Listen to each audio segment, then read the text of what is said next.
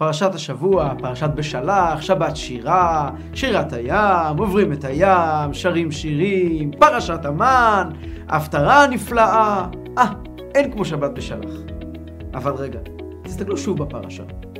אם תקראו טוב את הפרשה תראו שהיא מלאה בתלונות, מלאה בניסיונות, מלאה בנפילות, והיא מסתיימת עם עמלק. אז למה?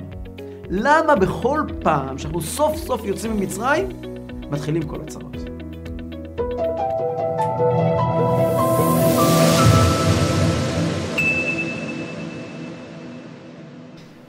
ובכן, פרשת השבוע, פרשת בשלח, סוף סוף התחלנו לעסוק. עם ישראל יצא ממצרים, התחיל לטפל בעצמו, להתעסק עם עצמו, ללכת במדבר, בעזרת השם להגיע לארץ ישראל. וכאן נשאלת השאלה, אם אנחנו פותחים את הפרשה, מתחילים לקרוא אותה, וקוראים אותה לעיון רואים, שרוב הפרשה לא מדברת בשבחם של ישראל, אלא דווקא להפך. המשנה המפורסמת אומרת בפרקי אבות, עשרה ניסיונות ניסו אבותינו את הקדוש ברוך הוא במדבר. שנאמר, וינסו אותי זה עשר פעמים ולא שמעו בקולי. מה עם אותם עשרה ניסיונות? כל מיני דעות.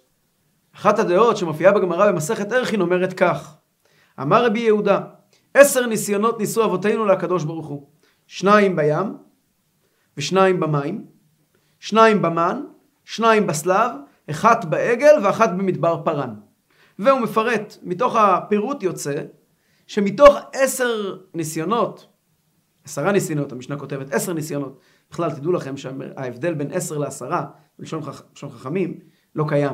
לכן הרבה אנשים מתבלבלים בין עשר לעשרה, הם למדו הרבה תורה. ובחז"ל אין את החלוקה בין זכר ונקבה במספרים, רק במקרא. המשנה, החז"ל אומרים עשר ניסיונות.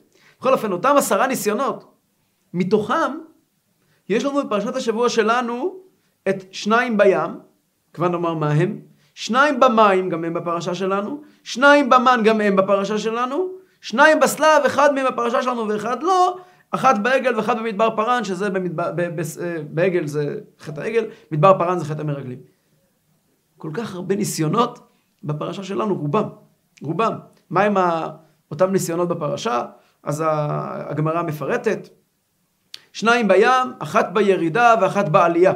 בירידה שבאו להיכנס לים, דכתיב, המבלי אין קברים במצרים. לקחתנו למות במדבר, מה זאת עשית לנו, להוציאנו ממצרים. בעלייה, כדרב הונא, דאמר רב הונא, ישראל שבאותו הדור מקטני המנה היו. וכדרבא בר מרא, דאמר רבא בר מרא, מאי דכתיב, ויאמרו על ים בים סוף. ויושיעם למען שמו, מלמד שהיו ישראל ממרים באותה שעה. ואומרים, כשם שאנו עולים מצד זה, כך מצרים עולים מצד אחר. אמר לו הקדוש ברוך הוא לשר של ים, פלוט אותם ליבשה. אמר לפניו, ריבונו של עולם, כלום יש עבד שנותן לו רבו מתנה וחוזר ונוטלה ממנו. אמר לו, אני נותן לך אחד ומחצה שבהם. אמר, לו, אמר לפניו, ריבונו של עולם, כלום יש עבד שתובע את רבו, מה אני אבוא אליך ככה, אגיד לי, תבין לי אחד וחצי מהם. אמר לו, נחל קישון יהיה ערב. מיד פלטן ליבשה דכתיב, וירא ישראל את מצרים מת על שפת הים. וכל זה בפרשה שלנו. שניים במים, במראה וברפידים. במראה, הפרשה שלנו, מיד שעולים מים סוף, דכתיב, ויבואו מרתה ולא יכלו לשתות מים ממראה כי מרים הם. וכתיב, וילן העם על משה. ברפידים, גם זה בפרשה שלנו, דכתיב, ויחנו ברפידים ואין מים לשתות העם. וכתיב, וירא העם עם משה. שניים במן, דכתיב, אל תצאו, איש מפתח אוהלו, כן? ויצאו, יצאו שני, שני אנשים לאסוף מן בשבת. אל תותירו, כתוב שאמר להם לא להותיר מהמן למחרת, ויותירו, השאירו, השאירו מן למחרת וירום תולעים ויבאש. שניים בסלב, ראשון ובסלב שני. בסלב ראשון בפרשה שלנו, שהם ביקשו סלב, אמר להם בשבתכם על סיר הבשר. בשלב שני, בסלב שני זה באמת בספר אה, אה, במדבר, הספסוף אשר בקרבו התאוות אהבה, בעגל כדאיתי בפרשת כי תישא, ובמדבר פרן כדאיתי בפרשת שלח. רוב מוחלט של הניסיונות, שבע מתוך עשר, פרשה שלנו. פרשה שלנו. הפרשה השמחה הזאת, הבוערת הזאת מרוב שמחה, פרשת שירה, כולה ניסיונות, כולה קשיים, כולה מאבקים, מהפסוק הראשון ועד הפסוק האחרון. אפילו ברגעים הכי מיוחדים, ברגעי השמחה של קריאת ים סוף, גם אז המדרשים לא ממהרים לתת לנו happy time, ולאפשר לנו לקבל את השמחה המלאה. כל המדרשים וחז"ל מלאים, מלאים בפרשנויות שכולם מדברים לא בשבחם של ישראל, המגמה הזאת, לנסות ולחפש הפך הטוב. אפילו ברגעים הכי שמחים, במעבר, בקיעת ים סוף, ראתה שפחה על הים שלא ראו נביאים. היא לא אופיינית, היא לא אופיינית לחז"ל, לא מתאים לנו ללכת לחפש הפך שפחם של ישראל. אבל המגמה הזאת היא נמצאת כבר בספר תהילים, שם יש פסוק מפורש שאומר, אבותינו במצרים לא השכילו נפלאותיך, לא זכרו את רוב חסדיך, ויאמרו על ים בים סוף. מה זה ויאמרו על ים בים סוף? הם מרדו בך בים סוף. המדרשים הולכים ומפרטים. אני אתן רק מדרש אחד מתוך הרבה, באמת כדי שלא, וגם את המדרש הזה אני אקצץ, כדי לא להרחיב אה, אה, הפך שפחם של ישראל. וכך אומר המדרש המפורסם אבות דרבי נתן. בשעה שעמדו אבותינו על הים, אמר להם משה, קומו, עברו. אמרו לו, לא נעבור. עד שנעשה הים, נקבים נקבים. נטל משה מטהו ויקע לים ונעשה נקבים נקבים. שנאמר, ניקבת במטה ראש פרזיו. אמר להם משה, קומו, עברו. אמרו לו, לא נעבור, עד שנעשה הים בקעה לפנינו. נטל משה את, המכה, את המטה ויקע לים ונעשה לפניהם בקעה, שנאמר, בקע הים ויעבירם. אני מדלג. אמר להם משה, קומו עברו, אמרו לו, לא נעבור, עד שנעשה לפנינו גזרים גזרים. נטל משה את המטה ויקע לים ונעשה לפניהם גזרים גזרים, שנאמר לגוזר ים סוף לגזרים. אמר להם משה, קומו עברו, אמרו לו, לא נעבור, עד שנעשה לפנינו חימר. נטל משה המטה ויקע הים ונעשה עתית, אמרו לו, לא נעבור, עד שנעשה לפנינו מדבר. נטל משה את המטה ויקע לים ונעשה מדבר, שנאמר ויוליכם בתהומות כמדבר. אמר להם משה, קומו עברו, אמרו לו, לא נעבור עד שנעשה לפנינו פירורים פירורים.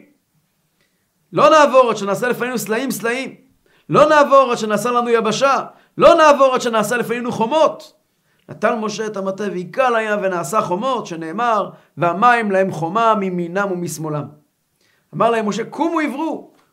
אמרו לו, לא נעבור עד שנעשה לפנינו נודות. נטל משה את המכה ויקע לים ונעשה נודות, שנאמר, ניצבו כמו נד נוזלים. והיו הנודות משכין שמן ודבש לתוך פיהם של תינוקות והן יונקים מהם, שנאמר ויניקהו דבש מסלע. למה מדרש כל כך עסוק בלהסביר כמה עם ישראל פוחד ולא מאמין ולא יודע? אולי זה אחיזת עיניים, אולי זה רק כמה רגעים, אולי עוד רגע הים חוזר לבוריו, הוא לא מוכן לרדת לים, עד שעוד דבר ועוד דבר ועוד דבר. ואחרי כל זה כשהוא יוצא מהים הוא עדיין אומר, אנחנו עולים מצד זה והמצרים עולים מצד אחר, והקדוש ברוך הוא צריך להכריח את צר של, מצ... את צר של ים, להוציא את המצרים מתוכו. למה? למה לנו? למה להרוס את החגיגה? מה קורה פה? ההסבר כולו נמצא בפסוק הראשון בפרשה. ויהי בשלח פרעה את העם, ולא נחם אלוהים דרך ארץ פלשתים, כי קרוב הוא. כי אמר אלוהים, פן ינחם העם בראותם מלחמה ושבו מצרימה. ויסב אלוהים את העם דרך המדבר ים סוף, וחמושים עלו בני ישראל מארץ מצרים. שני הפסוקים האלה, שמדווחים לנו על הסיבות למה הקדוש ברוך הוא לוקח את עם ישראל מכאן ומשם, בעצם נותנים לנו את התוכן העמוק של כל פרשת בשלח. שבוע שעבר דיברנו פרשת בו. מי שלא יקשיב גם יכול מכאן, גם אני אחזור על זה בתמצות, גם למי שלא יקשיב לשיעור על פרשת בו, ואני ממליץ, לכו תקשיבו לשיעור על פרשת בו. דיברנו על זה שיציאת מצרים הייתה בבהלה, בבהילו יצאנו ממצרים, בחיפזון. רק הנפש האלוקית יצאה ממצרים. הנפש הבהמית לא יצאה ממצרים. יציאת מצרים הייתה בצורה של הנפש האלוקית מתגברת, פורצת את הדרך ויוצאת. והנפש הבהמית מקבלת מקל קטן, מכה קטנה, ונשארת רדומה עד שתתעורר. ההתעוררות שלה קורית בפרשה שלנו. הרי מיד אחרי שעם ישראל יוצא ממצרים, ויוגד למלך מצרים כי ברח העם. ויהפך לבב פרעה ועבדיו אל העם, ויאמרו מה זאת עשינו כי שילחנו את ישראל מעובדינו.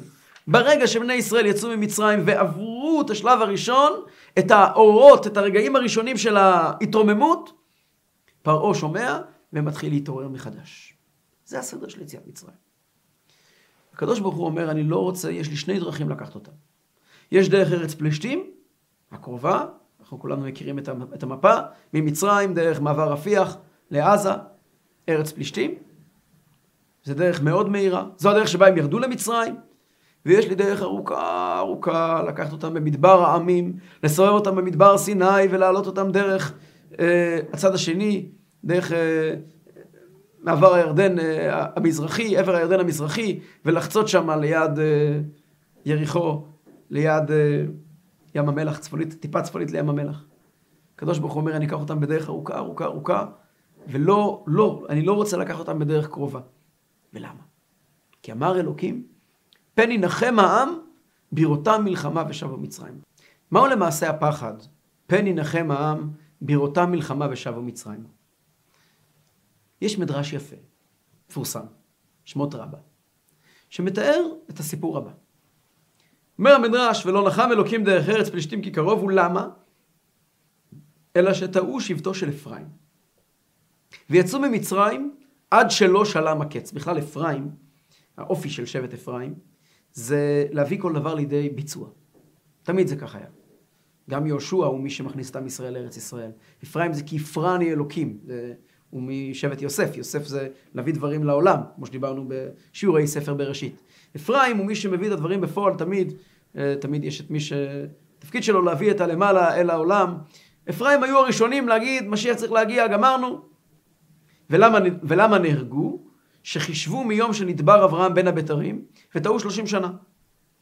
שנאמר, בני אפרים נושקי רומי קשת הפכו ביום קרב. הם עשו חישוב, מאז ברית בין הבתרים. עד יציאת מצרים, ארבע מאות שנה.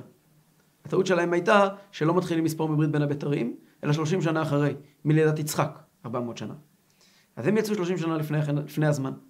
אנחנו, יש גם פסוק שאומר שעם ישראל שבו במצרים, שלושים שנה וארבע מאות שנה, זה לפי המניין שאם באמת נספור, מברית בין הבתרים. אבל הסופרים מלידת יצחק, ולכן כתוב גר יהיה זרעך. זרעך לא היה לפני תום שלושים שנה. זו הייתה הטעות של בני אפרים. והיו עצמותיהם, או, מה קרה? ולולי שטעו לא יצאו, והרגום פלישתים, שנאמר, ובני אפרים שותה לך, והרגום אנשי גת הנולדים בארץ. והיו עצמותיהם שטוחים בדרך, חמורים חמורים, חומרים חומרים, כאילו, השם ישמור, רימות הרימות. שכבר היה להם שלושים שנה שיצאו, עד שלא יצאו אחריהם ממצרים. מה הקדוש ברוך הוא, אם יראו ישראל עצמות בני אפרים שטוחים בדרך, יחזרו למצרים. מה מתכוון המדרש לומר לנו? מדרש בפשטות אומר, אם בני ישראל יצאו דרך ארץ פלישתים, בראותם מלחמה, את מה הם יראו? הם לא יראו מלחמה שתקרה, הם יראו את עצמות בני אפרים. הם יראו את המלחמה שקרתה כאן לפני שלושים שנה, כשבני אפרים, חלקים מבני אפרים, נפלו בקרב לפני שלושים שנה.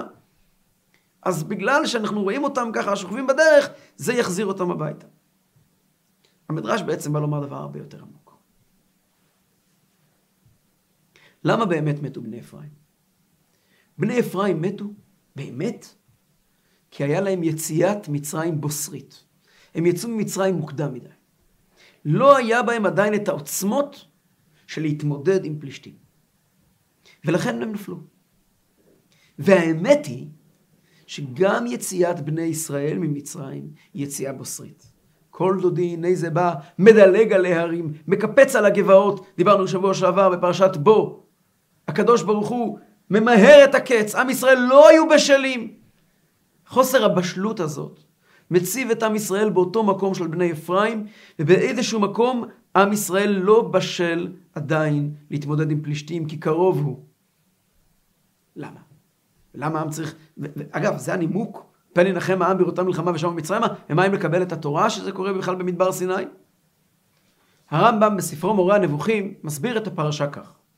ואני קורא.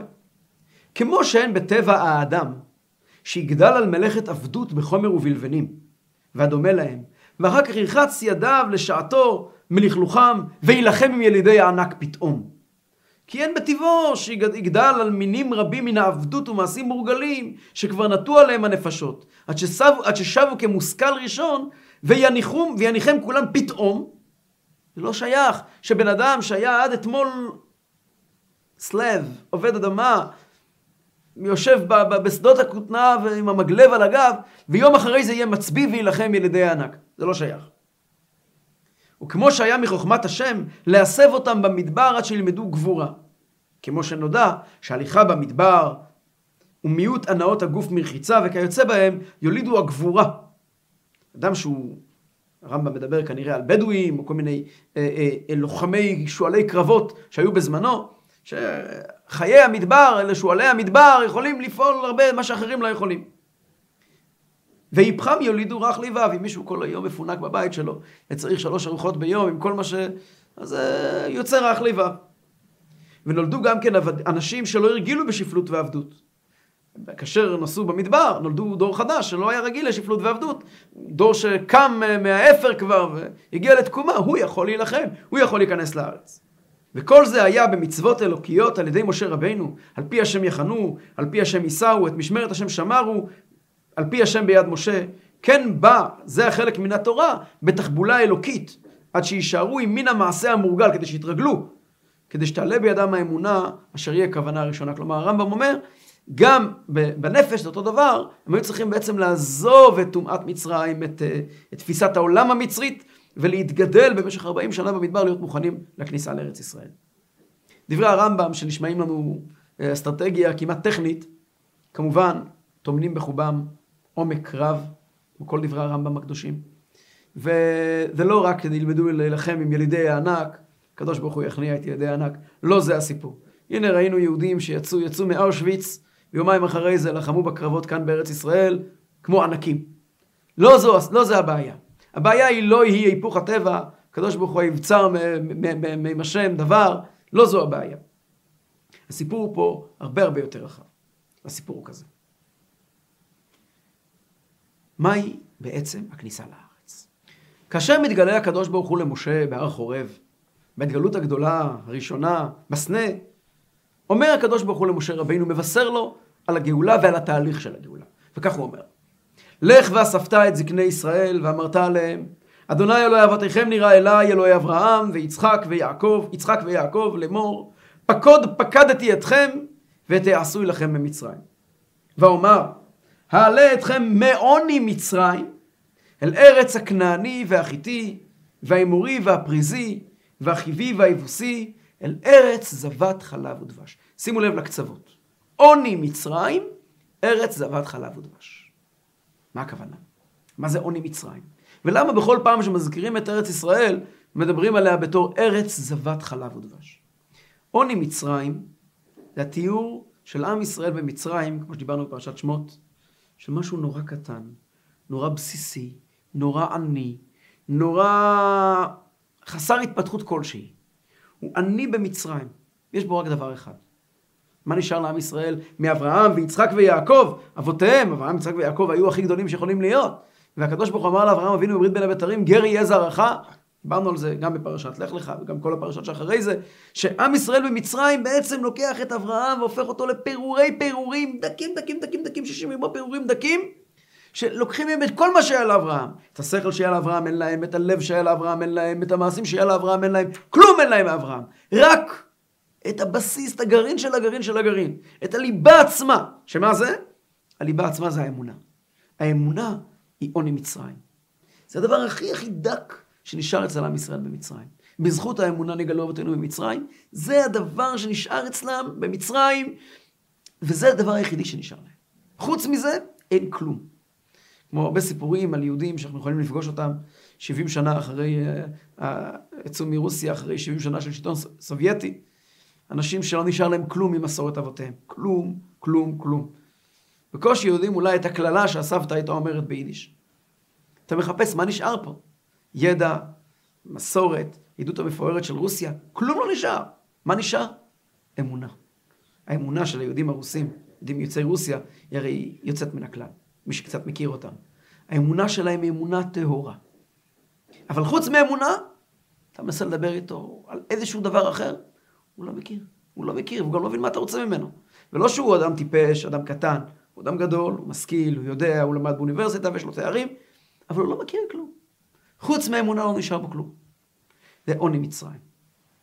והקדוש ברוך הוא אומר למשה רבינו, תדע לך, המטרה של יציאת מצרים זה לקחת אתכם מעוני מצרים, מעוני מצרים, ממצב אמונה, לשיא של השיאים, למצב שנקרא ארץ זבת חלב ודבש.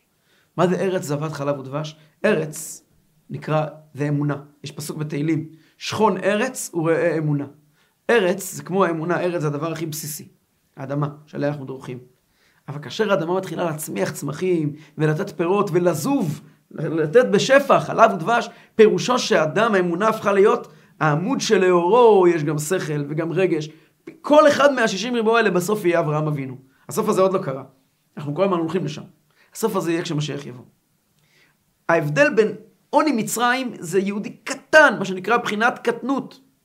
ארץ, עליו, ארץ זבת חלב ודבש זה יהודי גדול, יהודי ענק, יהודי עם מוח שהתבשל מתוך אמונה, לב שהתבשל מתוך אמונה, מעשים של אמונה.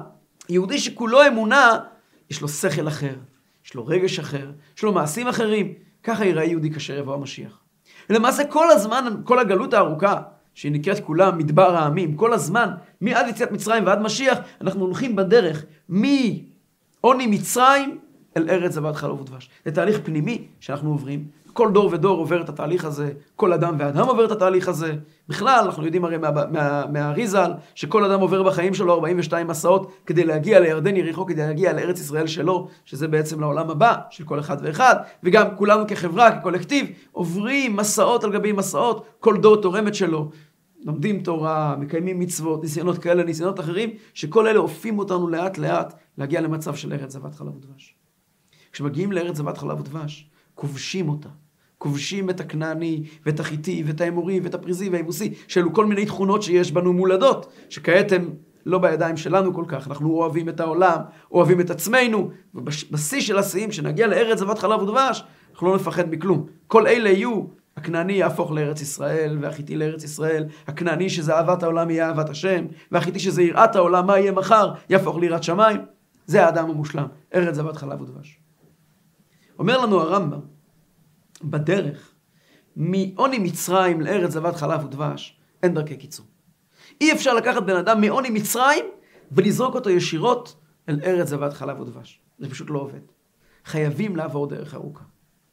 והדרך הזאת נקראת לא דרך ארץ פלשתים, אלא דרך המדבר ים סוף. מה זה דרך ארץ, מה זה דרך ארץ פלשתים, ומה זה מדבר ים סוף? ארץ פלשתים זה למעשה כל האזור של עזה, שעד היום אנחנו סובלים ממנו, כן? כל ההיסטוריה בזמן השופטים סבלו ממנו. דוד המלך היה מי שהראשון שהושיע אותנו מיד פלישתים, כמו שצריך, לפניו היה שמשון הגיבור. מי הם פלישתים? חז"ל אומרים לנו, פלישתים ליצנים היו. מסביר בעל התניא, פלשת זה מלשון דבר מפולש, דבר שנקוב מצד לצד. יש מושג שנקרא קליפה, שנקראת קליפת ליצנות. ישנם ארבע כיתות שאינם מקבלים פני שכינה. אחת מהם זה כת ליצנים. לצד כת חנפים, כת מדברי לשון הרע. כת ליצנים הם מאלה שאינם מקבלים פני שכינה. מה פירוש אינם מקבלים פני שכינה? בעל התניא מסביר במקום אחר. היכולת הנפשית לקבל פני שכינה קיימת אצל כל הקליפות. כל אדם, כולנו יש לנו קליפות. יש אחד שיש לו קליפה של תאווה, ויש אדם שיש לו קליפה של כבוד. אבל ברגע שהוא נחשף למשהו אמיתי, הוא מסוגל לקבל אותו. יכול לקבל פני שכינה. מישהו מכת ליצנים לא יכול לקבל פני שכינה. הכל בדיחה. כשאדם צוחק ממשהו, שום דבר לא נשאר אצלו. ליצנות אחת דוחה מאה תוכחות. לכן זה נקרא מבוי המפולש, מצד לצד. למה מצד לצד? קודם כל, כי מה שנכנס פה מיד יוצא מצד השני. אי אפשר להכניס שום דבר בפנים. אין לו כלי קיבול, הוא לא יכול לקבל פני, פני שכינה. אבל יותר מזה. הליצנות היא סוג של קליפה מאוד מוזרה. כשאדם יש לו תאווה לכבוד למשל, הוא מבקש לקבל כבוד. לקבל כבוד. אדם שיש לו תאווה לאכילה, לשתייה, הוא מבקש ליהנות ממשהו. אדם של ליצנות, הוא לא מבקש לקבל כלום, הוא גם לא מבקש לתת כלום. הוא לא מבקש להתבטא. הוא רק מסתכל בציניות וצוחק. והצחוק הוא צחוק חלול. הצחוק הוא בעצם לבוא ולומר, אין שום דבר רציני בעולם. הצחוק מסמל, בעצם הצחוק, מסמל את העובדה שהכל חלול. זה להפוך כל דבר לחלול. כבוד למשל, כשאדם רוצה כבוד, מבקש כבוד, אדם מכובד גם כי לא עושה דברים מסוימים. יש כבוד, זה משהו שאפשר, יש פה, יש פה משהו לדבר עליו. תאווה, אדם תאב למשהו, אפשר להיות תאב לדברים טובים. אפשר לעבוד עם זה, אפשר לעבוד עם זה, יש פה חומר עם מה לעבוד. צחוק, ליצנות, ציניות, היא מחלה קשה מאוד, כי אין מה לעשות איתו. לקחת אדם ציני ולהרים אותו, שיהיה מסוגל להסתכל על העולם בעיניים קצת יותר רציניות, צריכים לזעזע אותו מאוד. זה לא פשוט, ממש לא פשוט. פלישתים ליצנים היו. הצחוק החלול, בידור, כל המושג של בידור, שהוא זה פשוט לשבת ולעשות צחוק מהכל, זה קליפה מסוכנת מאוד. אדם שרק יצא מעוני מצרים לא יכול להתמודד עם זה. בהתחלה יש דרך לעבור דרך ארץ פלישתים. מה זה לעבור דרך ארץ פלישתים? יש גם פלישתים דה קדושה. מה זה פלישתים דה קדושה? פלישתים דה קדושה פירושו שאדם הופך להיות חלול לגמרי לקדוש ברוך הוא.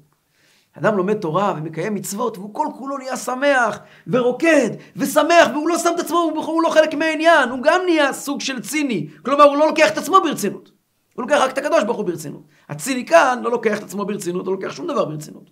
הציניקן דקדושה לא לוקח את עצמו ברצינות, אלא נותן לתורה לחדור בו. וליבי חלל בקרבי, הקדוש ברוך הוא עובר פה, התורה עוברת בו והוא שמח. הגמרא אומרת על רב ברונה, אחד מגדולי החכמים, האמוראים, שהיה מתפלל ותיקים, היה סומך גאולה לתפילה, היה אומר ברוך אתה השם גאל ישראל מיד שמונה עשרה, ברגע של זריחת השמש, ולא היה מפסיק לצחוק כל היום. כל היום היה צוחק, צוחק, צוחק. ונאמר על רב ברונה, אז כתוב שזה עניין ששייך לצדיקים. באופן כללי, אדם שהוא צוחק, מתגלגל מצחוק ונשפח מצחוק, זה דרך שקיימת בקדושה, אבל היא דרך מאוד מאוד מסוכנת. כי מישהו לא באמת בשל לזה, בראותם מלחמה ושבו מצרימה. הוא יכול לחזור חזרה לבעיות שלו. כי לפעמים, אומר הרבי האמצעי, בנו של בעל התניא, כשאתה רואה בן אדם יותר מדי מבסוט ממה שהוא למד, מסתובב, למדתי היום וזה וזה, תדעו לכם, אני יודע, ו... כל כולו נהנה מאוד מאוד מהר, ועובר משם לגאווה ומשם לשאול תחתית. המרחק שרוצים לחזור, להגיע, זה דרך קיצור. אני יכול לקחת בן אדם שניצא בעוני מצרים, ולתת לו את החוויה הגדולה של שמחת השם, וטרח הוא כבר בארץ זבת חלב ודבש, בלי כל דרך העיקוף. אבל זה מאוד מסוכן. כי הדרך הזאת היא של לשמוח מדי, לשמוח שהיא שמחת לגמרי, בלי שום עקבות, זה דרך מסוכנת, כי מביאה את האדם, יש שם מלחמות קשות, כי ברגע שאדם נהיה משוחרר מדי, ופתוח מדי, אה, אה, הפה פתוח, מדבר מה שהוא רוצה, הוא חושב מה שהוא רוצה, הוא כל כולו משחרר את עצמו, מרפא את עצמו, אז מאוד מאוד מהר הוא יכול לעבור לעולם של ציניות, ומציניות קשה לחזור, דרך מאוד קשה. זה הסיפור עם בני אפרים. כשאדם יוצא מדי בוסרי, אז, אז הדרך הזאת היא דרך מסוכנת מאוד. דרך מאוד מאוד מסוכנת. לכן הדרך הזאת, מעוני מצרים אל ארץ זבת חלב ודבש, חייבת לעבור דרך המדבר. היא חייבת לעבור דרך המדבר, המקום שבו נקבל את התורה, ונקבל עול מצוות.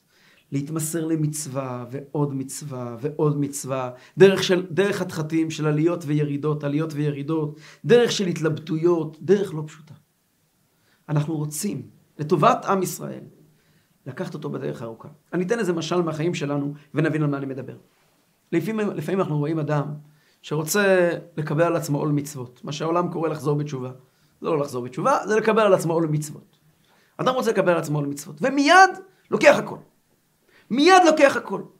הוא מרגיש כזה שמחה ואושר בעיניים, והוא צועד דרך ארץ פלישתים. הוא מתמלא בה, הוא מגיע לשיא, הוא לא צריך יותר מזה, הוא כולו מלא בשמחת השם. הוא לא יודע שזו הדרך הכי מסוכנת. לפעמים, בדרך כלל. הדרך הארוכה לארץ ישראל, הדרך שעוברת דרך עוד פסוק חומש, עוד דף גמרא, למה אני צריך ללמוד עכשיו גמרא עם תוספות, להתייגע על דברים שלא לא קשורים לשמחת השם? אני שומע את זה לא פעם, טענות כאלה מאנשים שקיבלו על עצמם עול מלכות שמיים באמצע החיים, ואתה אומר להם, בוא נשאר ללמד ביחד גמרא, בוא נלמד ביחד אה, תוספות, אה, ראשונים. מסתכל עליך ואומר לך, אני לא מבין, מה זה נותן לי? מה נותן לי כעת ללמוד על, אה, על, על, על, על חזקת הבתים, על איך מחזיקים אה, חזקות על בתים, על נדל"ן? מה אני עכשיו סוחר נדל"ן? למה צריך ללמוד את זה? תן לי רק ללמוד חסידות, תן לי רק לדבר על הקדוש ברוך הוא, לדבר על הדברים האמיתיים. למה אתה לוקח אותי בדרך הזאת של עוד דף גמרא ועוד תוספות? התשובה היא חסידות חייבים ללמוד, חייבים, חייבים. בלי חסידות זה לא נקרא לקבל על מלכות שמיים בכלל. אבל הדרך חייבת להיות דרך המדבר, ים, סוף. מה זה ים, סוף? אומר בעל התניא, סוף מלשון סוף. הדרגה הכי תחתונה שיש. לעבור דרך השכל שלך, ודרך הידיעות שלך, ולאט לאט, שלב אחרי שלב. ובדרך יהיו לך נפילות, ולא אחת, אלא בפרשה הראשונה שמונה נפילות. וכל הנפילות האלה, הם מה שהופכים אותך להיות מי שלא הולך דרך פלישתים, לא, שלא הולך דרך ארץ פלישתים, אלא הולך דווקא בדרך אמיתית, דרך שמוליכה אותך באמת, בצעדים בטוחים, אל ארץ זבת חלב ודבש. המדרש אומר, שחורה אני ונבה, יש פסוק בשיר השירים שאומר, שחורה אני ונבה בנות ירושלים. הפירוש של הפסוק הזה על פי חסידות הוא שעם ישראל, שנמצא פה למטה, נשמות בגופים, מסתכל על בנות ירושלים, שזה הנשמות למעלה, אלה המשוחררות מכל דאגה, מסתכל עליהם ואומרים עליהם, שחורה אני ונבה. יש בי אלמנטים של שחרות, ויש בי אלמנטים של אה, אה, יופי ונוי. והאלמנטים האלה כרוכים אחד בשני. כך אומר המדרש, שחורה אני בים, ויאמרו על ים בים סוף, ונבה אני בים, זה כלי וענווהו. שחורה אני במרה, שנאמר, ואילונו העם על משה לאמור מה נשתה, ונבה אני במרה, ויצעק אל השם, ויורהו השם עץ, וישלך אל המים, וימתקו המים. שחורה אני ברפידים, ויקרא שם המקום מסע ומריבה, ונבה אני ברפידים, ואיבן משה מזבח, ויקרא שמו השם ניסים. וכך הלאה והלאה.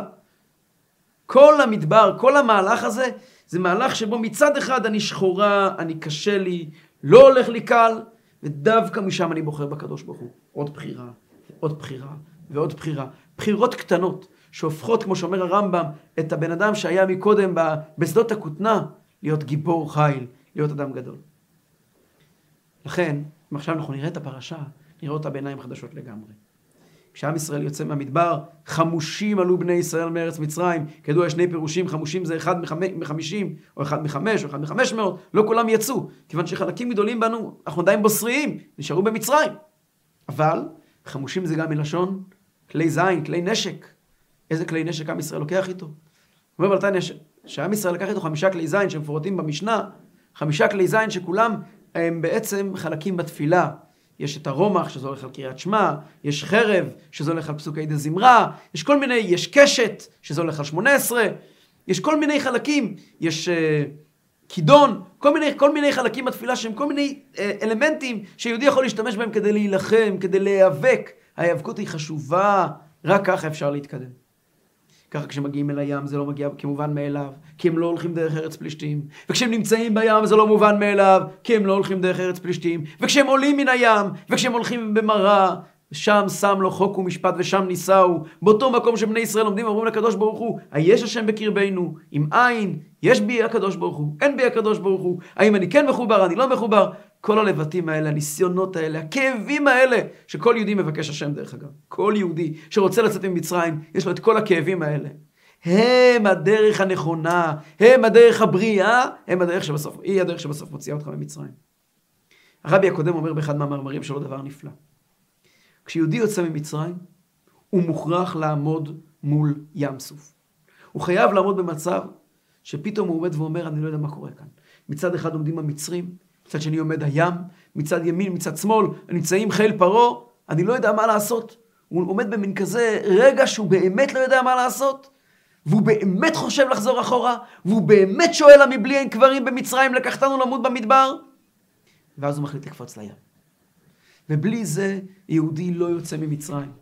אדם שחוזר בתשובה, למשל, כן, שזה רק דוגמה לזה, ואין לו את הרגע של ההתלבטות, בשביל מה אני עושה את זה? הרגע של האכזבה, אז כן, כל הרבנים, כולם גנבים, כולם כאלה.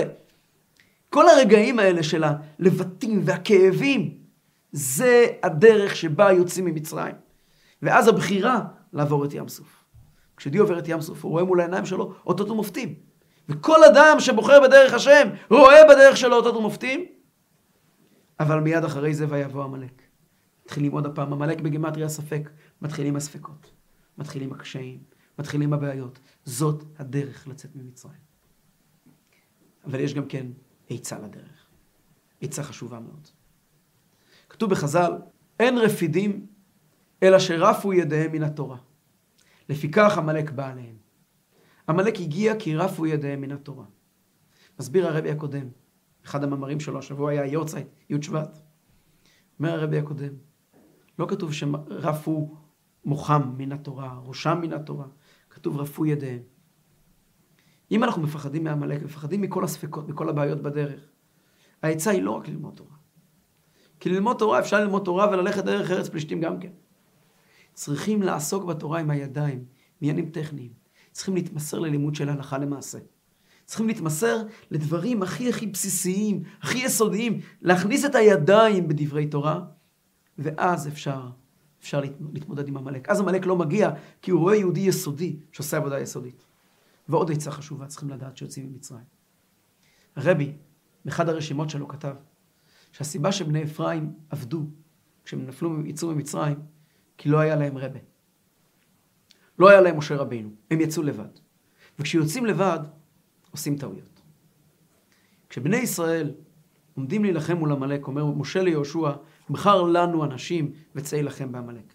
מי שנלחם בהמלאק זה אנשי משה. זה אנשים שיודעים וממושמעים ומקובעים לפי ההוראות שקיבלנו ממשה רבינו. לבד לקבל החלטות.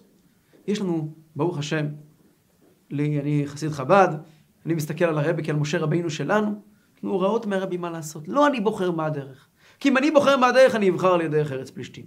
כשעומדים אבל מול הנחיות מדויקות, של איך להתמודד עם היצר הרע, איך להתמודד עם החיים, אנחנו מובטחים לנצח את המלאק. ובסופו של דבר להגיע לארץ זבת חלב ודבש.